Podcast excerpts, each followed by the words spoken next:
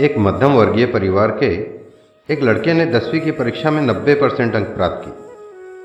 पिता ने मार्कशीट देखकर खुशी खुशी अपनी बीवी को कहा कि, बना लीजिए, आज मीठा दलिया स्कूल की परीक्षा में आपके लाडले को 90 परसेंट अंक मिले हैं। माँ किचन से दौड़ती हुई आई और बोली, मुझे भी बताइए, देखती हूँ। इसी बीच लड़का फटाक से बोला, बाबा, उसे रिज़ल्ट कहाँ दिखा रहे हैं? क्या वह पढ़ लिख सकती है? वह अनपढ़ है। अश्रुपूर्ण आँखों को पल्लू से पोसती हुई माँ दलिया बनाने चली गई। ये बात पिता ने देखी। फिर तुरंत उन्होंने लड़के के कहे हुए वाक्यों को जोड़ा और कहा हाँ रे, वो भी सच है। जब हमारी शादी हुई तो तीन महीने के अंदर ही तुम्हारी माँ गर्भवती हो गई। मैंने सोचा, शादी के बाद कहीं घूमने नहीं गए, एक दूसरे को ठीक से समझ भी नहीं पाए। चलो इस बार अबॉर्शन करवा कर आगे चांस लेते हैं। लेकिन तुम्हारी माँ ने ज़ोर देकर कहा, नहीं, बाद में चांस नहीं। घूमना फिरना और आपस में समझना भी नहीं। फिर तेरा जन्म हुआ। क्योंकि वो अनपढ़ थी ना? जब तू गर्भ में था तो उसे दूध बिल्कुल पसंद नहीं था। फिर भी उसने तुम्हें स्वस्थ बनाने के लिए नौ महीने तक हर दिन दूध पिया। क्योंकि वो अनपढ़ थी ना। तुझे सुबह सात बजे स्कूल जाना रहता था। इसलिए उसे सुबह पाँच बजे उठकर तुम्हारा मनपसंद नाश्ता और डिब्बा बनाती थी। क्योंकि वो अनपढ़ थी ना।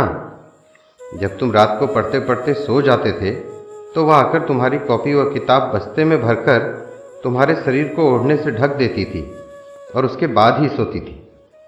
क्योंकि वो अनपढ़ थी ना। बचपन में तुम ज़्यादातर समय बीमार रहते थे। तब वो रात भर जाग कर वापस जल्दी उठती थी और सुबह ही काम पर लग जाती थी। क्योंकि वो अनपढ़ थी ना। तुम्हें ब्रांडेड कपड़े दिलाने के लिए मेरे पीछे पड़ती थी और खुद सालों तक एक ही साड़ी पर रहती थी, क्योंकि वो अनपढ़ थी ना।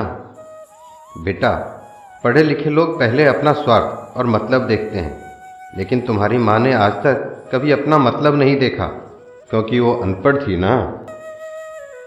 वो खाना बनाकर हमें परोस कर कभी कभी खुद खाना भूल जाती थी, इसलिए मैं गर्व से कहता हूँ कि तुम्हारी माँ अनपढ़ है।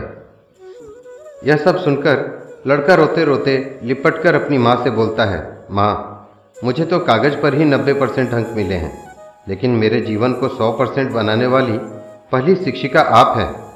माँ, मुझे आज नब्बे परसेंट अंक मिले हैं, फिर भी मैं अशिक्षित हूँ और आपके पास पीएचडी के ऊपर की उच्च डिग्री है, क्योंकि आज मैं अपनी माँ के अंदर छुपे डॉक्टर, शिक्षक, वकील, ड्रेस डिज़ाइनर, बेस्ट कुक इन सभी के दर्शन कर पा रहा हूँ। दोस्तों ज्ञान बोध ये है, प्रत्येक लड़का लड़की जो अपने माता पिता का अपमान करते हैं, उन्हें अपमानित करते हैं छोटे मोटे कारणों के लिए उन पर क्रोधित होते हैं।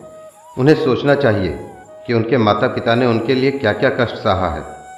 वो माँ, जिसने अपने खून से सींचा, जो खुद गीले में सोई और तुम्हें सूखे में सुलाया, जो तुम्हारे लिए कितनी बार नींद और भूख की कुर्बानी दी।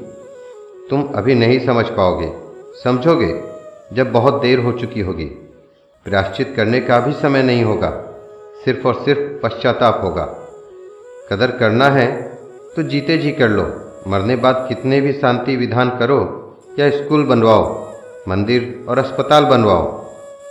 जीते जी दिया नहीं, सुकून और शांति, मत सोच मिलेगा पुण्य। मिटा दो यह भ्रांति। दोस्तों माँ बाप की सेवा करें उसी में स्वर्ग है। धन्यवाद।